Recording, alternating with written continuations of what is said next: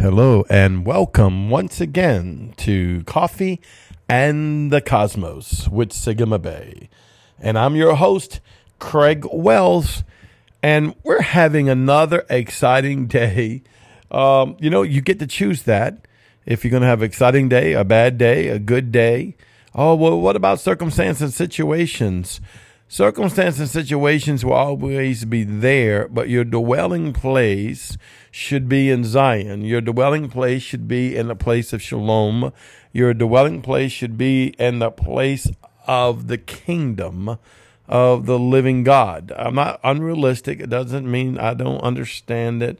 When we wake up in the morning, sometimes our first thing that wakes up isn't the uh, function of our spirit man though you want to practice and train yourself that the moment you get up, it's your spirit man that wakes up, not your soul and not your body. Though you're not in war with your body and soul, they become tri unified by the blood of the Lamb, by the word of Yahweh, and by the cleansing of the Holy Spirit. And I cause them to come together because I dwell in righteousness. So I want to talk to you today, though, about the Hebrew letters because they've really been pressing me lately. And they're like, tell them, go and dwell with the Hebrew letters. Uh, hopefully, you got the book Friends of Eber, uh, second edition, from the uh, Rock Church in Mobile, which is now called the Gates of Zion. Uh, my pastor, Apostle Aaron Smith, uh, him and his staff wrote this book. Uh, it's very anointed, very precise, and it's something you can go back to and engage. You can get it on Amazon, Friends of Eber, um, as well as you can get it from their website. And I don't make a dime off of this, so I'm not trying to push it for money's sake. Everyone's always thinking preachers are trying to get their money.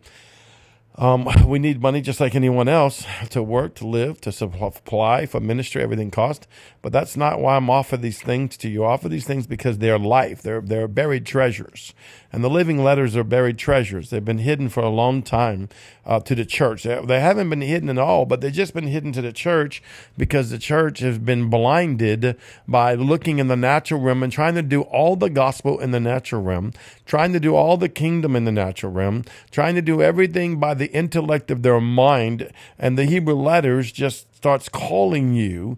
And the more you read them and more you understand them the more they'll become the personhood of it. I remember a long time ago i got baptized in the holy ghost and with the evidence of speaking in tongues when i was 10 years old.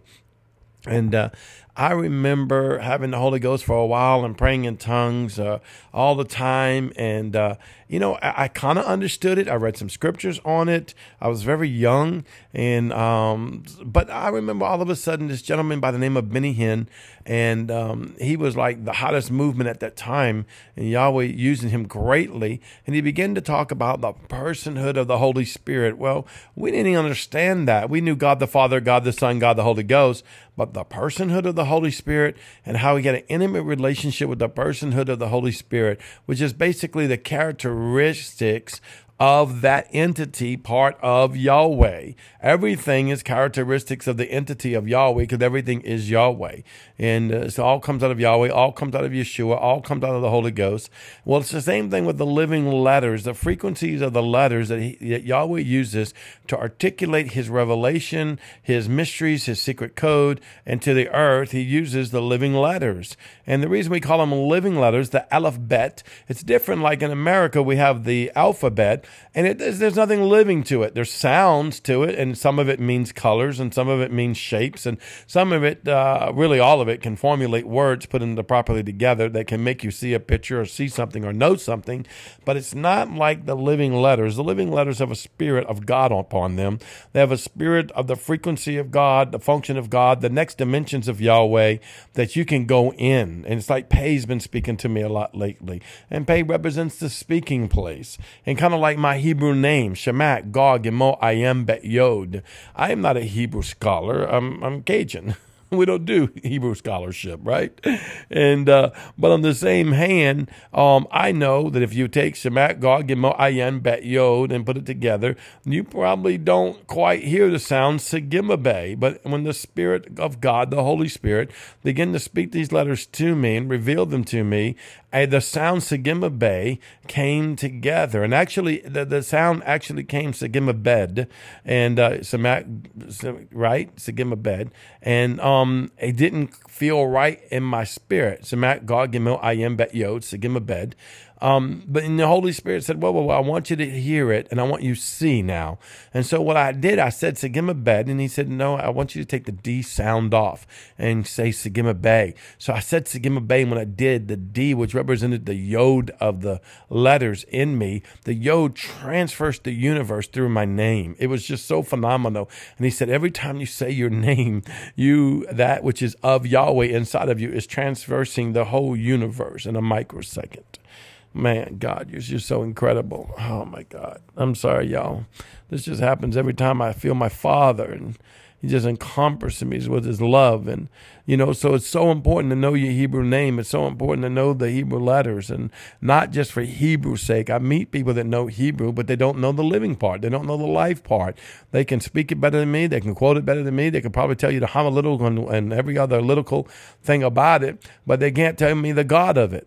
they can't tell me the glory of it, where it sits before the throne. Whoo, come on where it sits before the throne. I hope you're getting this. It's lightning kind of just shooting all through me. So I want to encourage you. It's so important to uh, hear the living letters and learn the living letters. I'd encourage you. Um, another minister that comes out of the gates of Zion is Daniel Cook, and um, he actually has a podcast about the living letters. He's one of the writers of this book. He's on Facebook. Uh, I would look him up, and I would get his information on the living letters, so it can help expand the knowledge that can become revelation that's revealed by Holy Spirit to you. That's what we are. We're witnesses of that which comes from Holy Spirit and reveals it to you. See, that's what we're doing here. And, and it's so important that you make these your friends or my friends. It's like the seven spirits are my friends. They become my friends.